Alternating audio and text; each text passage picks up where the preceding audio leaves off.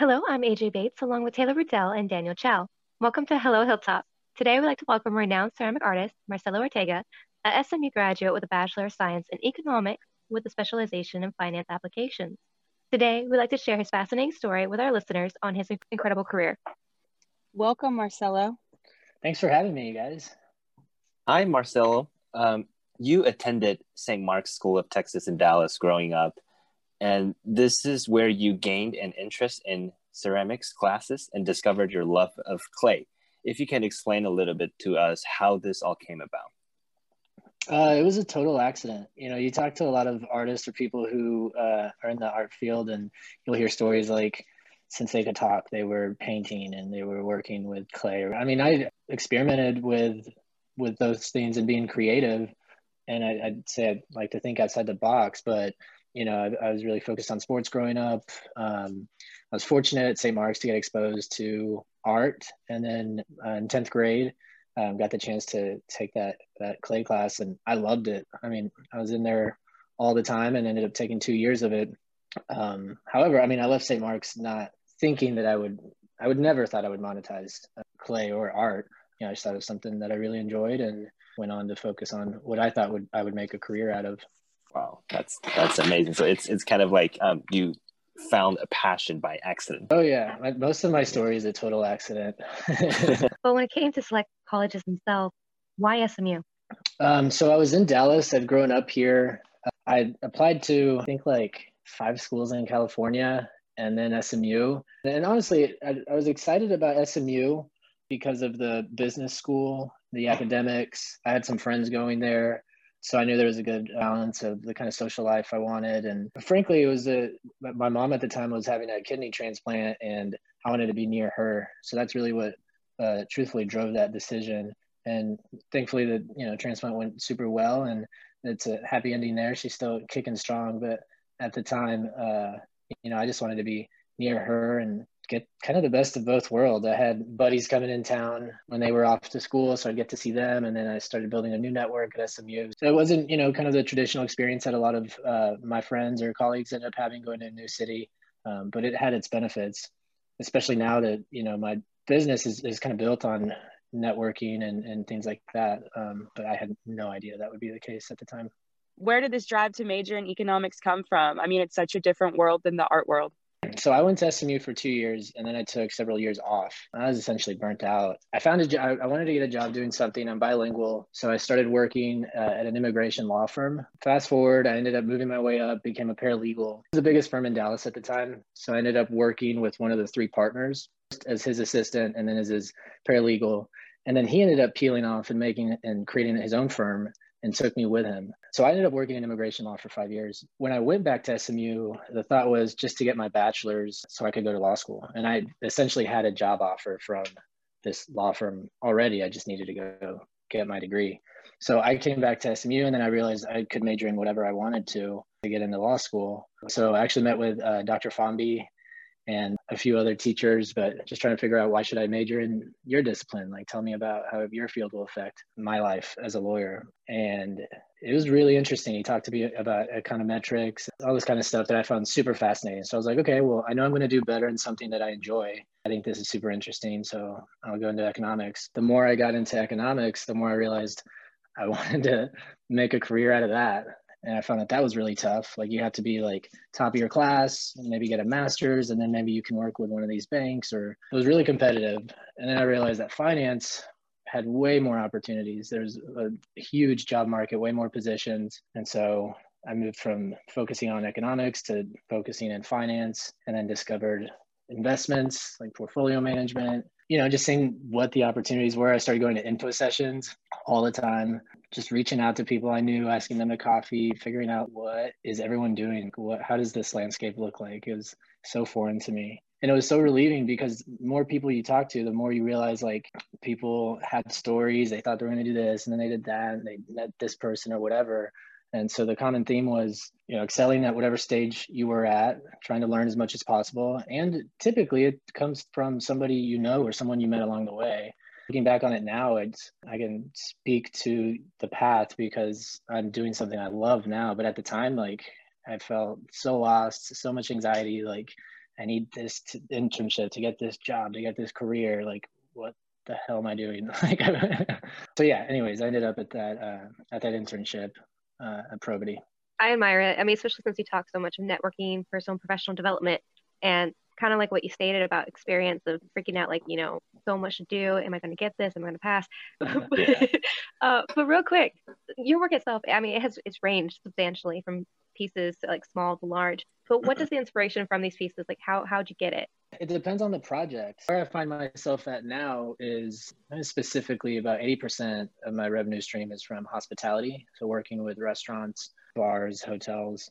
I connect with these business owners who you know own these concepts or are creating these experiences for their guests and as you sit down with them and understand okay what, what's your vision what are you trying to do it's i mean it's uh, it's electrifying and they have this like very carefully curated vision and i'm just trying to be another piece to that experience for their concepts. And it's a pretty big piece. When you think about it when you go out to eat uh, you spend a big portion of, of the time looking down at your food and at the plate behind it, which is essentially a palette. So it, it all stems from from the, their business, their concept, their vision, and then I try to build on that and put my touch on it and my interpretation of how I can elevate that or just add detail or one more level of design. You have a special experience at some of these places. You know, I don't think it's a coincidence that a lot a lot of these places where you leave feeling like you, you had something uh, special that you experienced there, they have these little details, everything from the ceramics to the service, the the menu, the color palette, the lighting, you know, like how cramped you feel, especially now with like COVID and everything. All these things become so much more uh, noticed, and people are experiencing it in their homes too. I mean, you've had people who have always carefully curated their homes, but society's completely changed in the last year, and we're all spending so much more time at home. So now you start noticing, man, like what if I put that chair there? Like, why, you know, what if I put something on the wall or I want more art? I want nicer things to look at, you know, and, and that's where things like art come in. And for some people, that's ceramics, uh, it's sculptures, it's vases, it's bowls, whatever the case. Yeah, very interesting. So, uh, like you just mentioned earlier, well, it sounds like you've had a lot of different internships. Um, you were in internships with clothing, and then um, also uh, analyst internship with Probity Advisors, and then risk management analyst with Willis Towers Watson through 2015. So if we if you can just talk about uh, just real quick, how do you balance your work life and your art world? Yeah, I mean, it took you know. I mean, I'm 35, so it took, I don't know, 15 years or something, but I went in the same now. And so now, you know, there really is no balance. I mean, it's Clay's work, you know, my work is Clay and uh, I love it. Like, so you know my my job entails like going to meet with new restaurants or, or businesses opening up and and I, I love that and connecting with musicians and hospitality in general and spending time in the studio you know creating. Um, there's an aspect to it of course that's not as romantic as just being you know throwing on like my artist overalls and like throwing clay around. Like i spend a lot of time behind the computer you know organizing um, like my spreadsheets for product, uh, forecasting how much I'm going to spend on labor and materials and how much I can charge for new things and what my timelines are. But I feel so lucky to be doing what I'm doing and it works for me, you know. Uh, and just to continue that a little bit, uh, everything all became one. So have you had any regrets? Yeah, honestly, I, I'm very fortunate in that I can say I have no regrets. No, no regrets. Um, um, but it really comes down to knowing yourself and soul searching and things like that. And I spent a lot of time doing that. I became more introspective this year actually through the great pause, what I call it the great pause when we all had to like stay in our house and think. Uh, before that, I was doing it with friends, just talking out loud. And um, yeah, just in my personal life, like I, I took these different steps that I, I didn't realize we were getting me closer to, to what I love. I'm a big uh, uh, champion of uh, looking at a, a, creative pursuit on the business side and and it, and just working really really hard to get to to have it be lucrative and, and, be able to pay for lunch like i don't this idea of a struggling artist like i never thought that was romantic or anything like that like i I, I want to make a good living. And I think there's a lot of opportunities to do that. I love what I do, but also, I guess it's I believe in, in what I'm making. The idea of making pieces that encourage people to get together and eat and to be convivial and to share that experience whether it's at a restaurant or you know if you're hosting folks at your house or you know having a glass of wine or cooking for people whatever it is the idea that we just disconnect for a little bit and and kind of engage with each other the old fashioned way that's how i grew up with my family. That's what i enjoy doing with my friends. And so the idea that i have this business or this product that encourages that and uh, you know connects people to raw materials which i think is something else that, that you, you read about that we're you know more so than ever becoming disconnected from. Like you know 100 years ago 200 years ago you would know what everything in your eyesight was made from like what material who made it. And you know when you don't have that you become a little bit disconnected from the world. That's why you, you go out on a hike or you go camp and whatever that feeling is where you just feel connected to nature and connected to the world. That's how i feel uh, ceramics can can connect us to to those types of things. What are some of the pieces that are you most proud of? The first uh, commission i got so when i was at hager I had applied to do an art installation at this uh, office space, and they had this program running for like four years. They would hire muralist painters to uh, paint a mural in this huge office space, and like Facebook and some of these other tech companies do this. Um, so it's like you've got all these offices and cubicles, and then you've got this really cool art on the wall. So I applied to do that, but to make a ceramic installation, which they had never had. Not really thinking I would get it, and I got it and I was like, like, how do I do this? I'm not even a handy person. Like, it took three months. It was like me just diving in headfirst into all of this, and I had to learn so much on the fly. And I could only work at night because they had to they had their office people there during the day. So I would get in about six o'clock in the afternoon, and then work until like two or three in the morning. And it was it was wild. I just went for it. I had a vision. I was like, just screw it. Like I'm I'm gonna give this a shot and like I'm gonna go down in flames, but I'm gonna I'm gonna make this how I think it should be made and then to get it put together at the end and have photos of it and see it like holy cow, like I cannot believe I did that. That's a it's a massive thing for your um for your psyche, you know, as, as an artist. And people always talk about like imposter syndrome and I think that exists in, in any new pursuit if you're if you're growing your teetering outside of your comfort zone and, and you're, you're experiencing self-doubt and things like this that are really healthy and to just get something done you're like okay i can i can do this. It's not perfect but i this is how that feels. Okay let's go try this again. And then i definitely experienced that with my first restaurant order at beverly's and um, a very similar feeling. And you're also an agent for the 13th floor music. Can you explain to us what all that involves yeah, so 13th Floor Music is a really cool company. Uh, started locally by a good friend of mine about nine years ago. And what we do is we book uh, local music, places like the Rustic, um, Truck Yard, a lot of bars, beer gardens, breweries like Deep Ellum Brewing, hotels, Virgin Hotel, uh, the Ritz, the W. Um, so we connect uh, local hospitality um, mostly in Dallas, but some in Austin and Houston. Um, we connect uh, hospitality groups with with musicians, DJs, every genre. In uh, in 2018, the Dallas Morning News featured your story as part of its one of the continuing series called The Makers, and they uh, basically profiles Texans artists. So, and this article notes that you, I mean, and of course we've talked about this earlier, but uh, this article notes that you left the corporate world, uh, basically the security of a nine to five job to uh, playing with, uh, let's just call playing with art full time. And what biggest challenges and successes uh, since you made this decision? Uh, the challenge by far is the amount of work it takes. It you don't ever clock out of work. You know, like when I was working in finance, I was nine to five, and in you know, it's like driving to work, hitting that traffic, just like yeah, I don't know if you've seen the movie Office Space, but just like cranking gangster rap and then you know walking into the cubicle with my khakis and just working. But I knew that as soon as I left the office, I was out.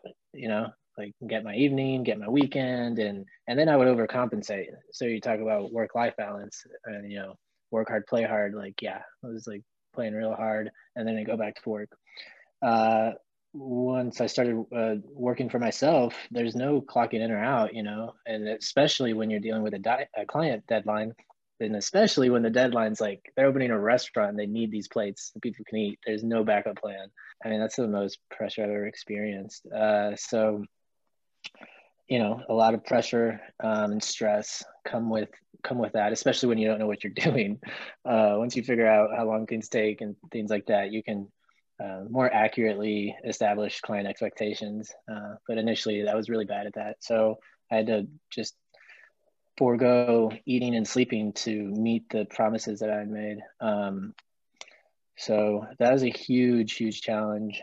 The exact opposite side of that coin, like having you know successfully made pieces that uh, it's, it's just still I, it doesn't seem normal to me. Like if I go into these restaurants or bars and like people are using these pieces that I made, it's not. It's like that's still wild. It'll be a while before I feel like it's a well-oiled machine and, and that's really what i've spent the last year year plus obviously covid has been a huge huge setback but um, just feeling like i've got uh, a good team uh, with a consistent schedule uh, equipment and, and, a production process i can trust and rely on and and once that's going that's when i'll feel you know at least the, for the first time a sense that i can take a step back but right now it's it's definitely grind mode. And this year was survive mode you know what i mean? Like yeah. figure out what i need to do to keep this dream alive because i don't want my life to change. I don't want to go um,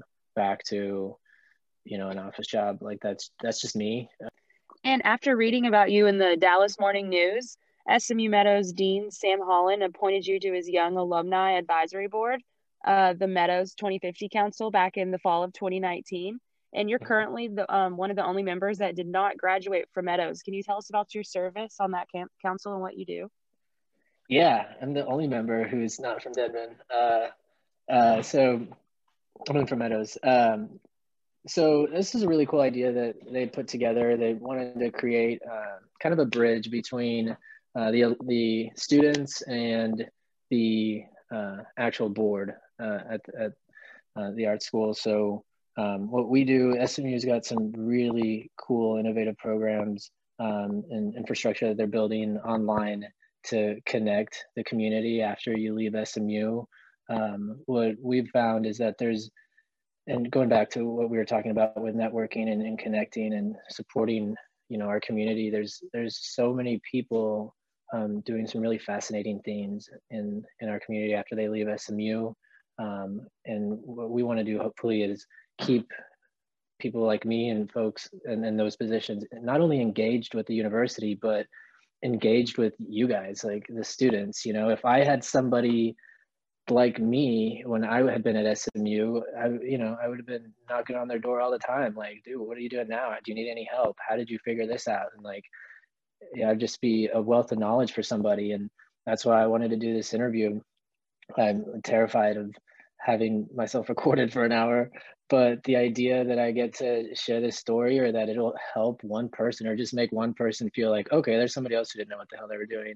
Like that stuff matters. And i just remember like sweating that so much when i was at smu and so um, what, what this uh, one of the missions of this uh, board is to try to bridge that gap and try to keep engagement up with uh, current students recent alumni and then older alumni. Aside from that, would you consider it more of what you want to accomplish in the future, or do you have any other goals for your art and career? I want my first goal right now is to get my production process established. So it's you know I've realized I've gone through all these evolutions of what my business is or what my practice is. You know, at first I wasn't sure. Am I going to go back to a place like SMU and get my master's, you know, in ceramics and my MFA, or am I going to just go work on commission pieces and large sculptural work? And and I started working more with restaurants. And so now I realize that I'm I'm a essentially the like a factory, like a, a warehouse, but we're making handmade, um, you know, commissioned uh, pieces. So I've got an idea of, of wanting to employ artists, up and coming artists. Um, I saw this model firsthand in Brooklyn. I visited a, another um, clay artist studio. His name's Peter Lane, He does this incredible, incredible work. These huge wall installations for like hotels and celebrities, and he's got like a 200 square foot studio and a team of you know 10 plus artists who help him. And these artists are like well established uh, artists and galleries and up and coming in, in New York. And uh, you know, he invited me to his studio, and you're learning how to connect with clients and how to present your work and it was just so awesome how uh, much of a, of a support system he had created for these artists. And so um, my goal, you know, my ultimate goal would be to have something like that, being able to connect with younger um, artists and, and, other folks, and just keeping my connection alive with SMU, um, even if it's a summer thing. You know, like if people want to have like a summer uh, assistant, production assistant role, or people you know, I'm actually really interested in working with people who aren't don't have a background in clay. Um, I've seen other businesses similar to mine in New York uh, and San Francisco, uh, and Asheville, North Carolina is like a huge clay capital in, in the U.S.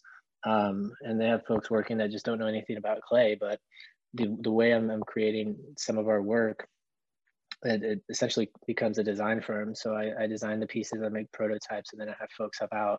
And I don't know if any of y'all have ever worked with clay or played with mud, but it is uh, it is it's kind of fun. It's kind of nice to get away from whatever it is we're doing and just go um, mess around and sculpt something.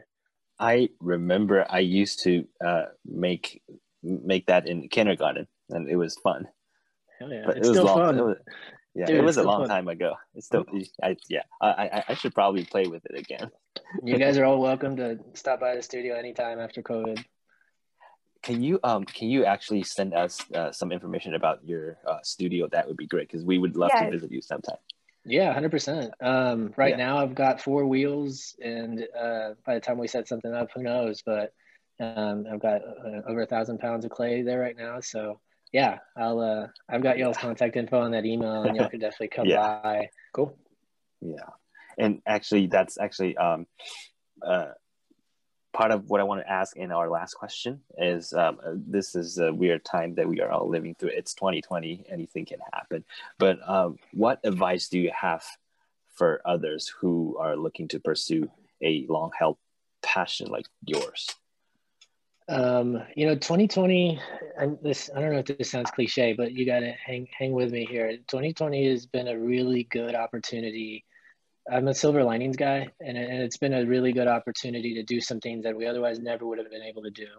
So for me personally, that meant, I mean, like February, early March, I was insane. Like I was, I was working like crazy. Um, honestly, you know, a, not not in a healthy way. Just like working way too much. Sometimes skipping meals, like you know, coffee, and just like churn and burn, you know, like getting as much done as possible and feeling like it's not enough, go to sleep, do it all over again. And, uh, and you'd ask me at the time, and I was like, yeah, I mean, I've got so much to do. There's so much opportunity. How could I not do this? You know what I mean?